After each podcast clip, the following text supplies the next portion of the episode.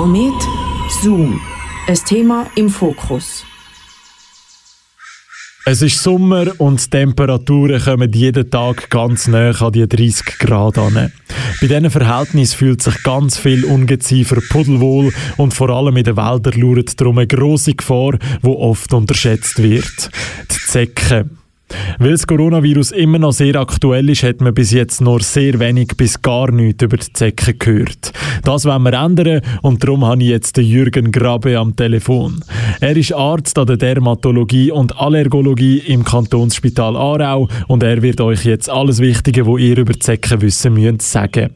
Jürgen Grabe, Zecken sind wieder aktuell. In welchen Monaten muss man besonders aufpassen? Ja, eigentlich ist es so die Zeit vom März bis in den Frühherbst hinein.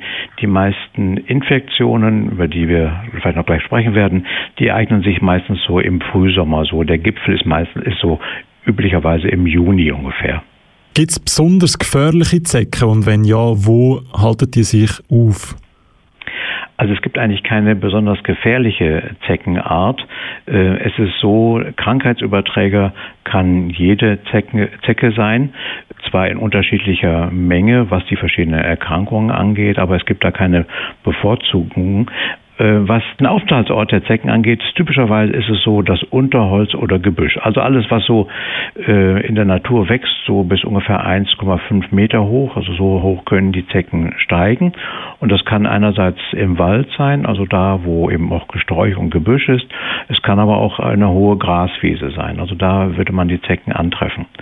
Und ähm, die beiden wichtigsten Erkrankungen sind ja die sogenannte Frühsommer-Meningoenzephalitis, also so eine Hirn Hirnhautentzündung und eben die Borreliose. Und da ist es so, äh, was die Meningoenzephalitis angeht, dass es da äh, meistens relativ umschriebene Waldgebiete sind, äh, wo dann betroffene und befallene Zecken zu finden sind, während die Borreliose eigentlich so über die ganze Schweiz gleichmäßig verteilt ist. Da gibt es keine bevorzugten Stellen. Jetzt haben Sie meine nächste Frage gerade vorweggenommen, nämlich welche Symptome oder Krankheiten so ein Zeckenbiss hervorrufen kann. Vielleicht noch, noch ein bisschen mehr auf die Symptome. Wie merkt man denn, dass man von einer Zecke gebissen worden ist?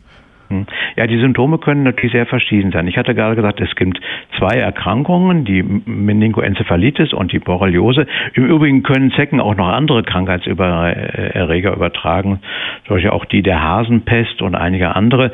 Die ist aber Gott sei Dank selten. Also bei der Meningoenzephalitis erstes Stadium, ja, eine Woche, zehn Tage nach einem Zeckenstich allgemeine Krankheitserscheinung, wie man sie von der Grippe her kennt. Kopfschmerzen, Fieber, Gliederschmerzen dann Zurückbildung und dann kann es nach einer gewissen Zeit, das ist dann meistens so ein oder zwei Wochen später, zu Erscheinungen kommen vom zentralen Nervensystem her. Schwindel, Sehstörungen, äh, Schwächeanfälle bis hin zu Lähmungen. Das sind dann so die Zeichen dieser Meningoenzephalitis.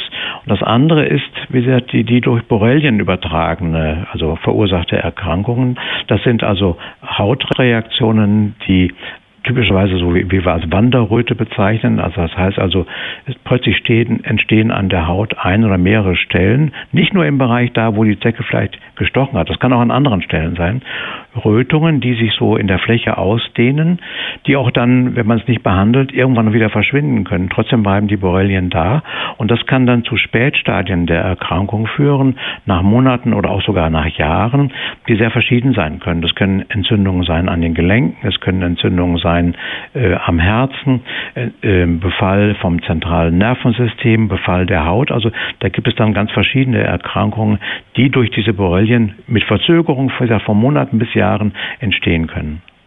Was macht man, wenn man merkt, dass man einen Zecken hat? Was macht man denn am besten? Also entfernen, so schnell wie es geht.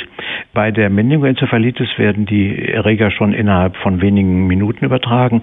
Bei der Borrelien, da, äh, da muss es ein bisschen länger sein, halber Tag bis ein Tag. Also entfernen so, dass man die Zecke nicht zusammendrückt, weil dann drückt man den äh, Darminhalt noch in die Stelle hinein und äh, überträgt noch mehr Erreger. Und äh, das kann man am besten machen, entweder mit einer sehr spitzen Pinzette. Man kann auch, sagen wir mal, einen Einmalrasierer äh, nehmen oder wenn gar nichts anderes zur Verfügung ist, ist, dann müssen es auch mal spitze Fingernägel sein. Wenn dann was drin bleibt äh, in der Stichstelle, das ist das Stichwerkzeug der Zecke, das ist gar nicht schlimm.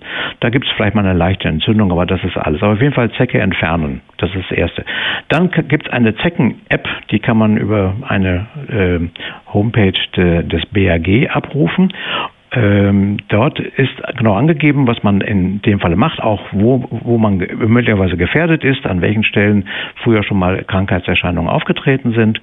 Und äh, dann gibt es auch sogar eine Erinnerungsfunktion, die einen dann also nach Tagen und nach einer Woche nochmal erinnert daran, du bist doch gestochen worden von einer oder gebissen worden von einer Zecke.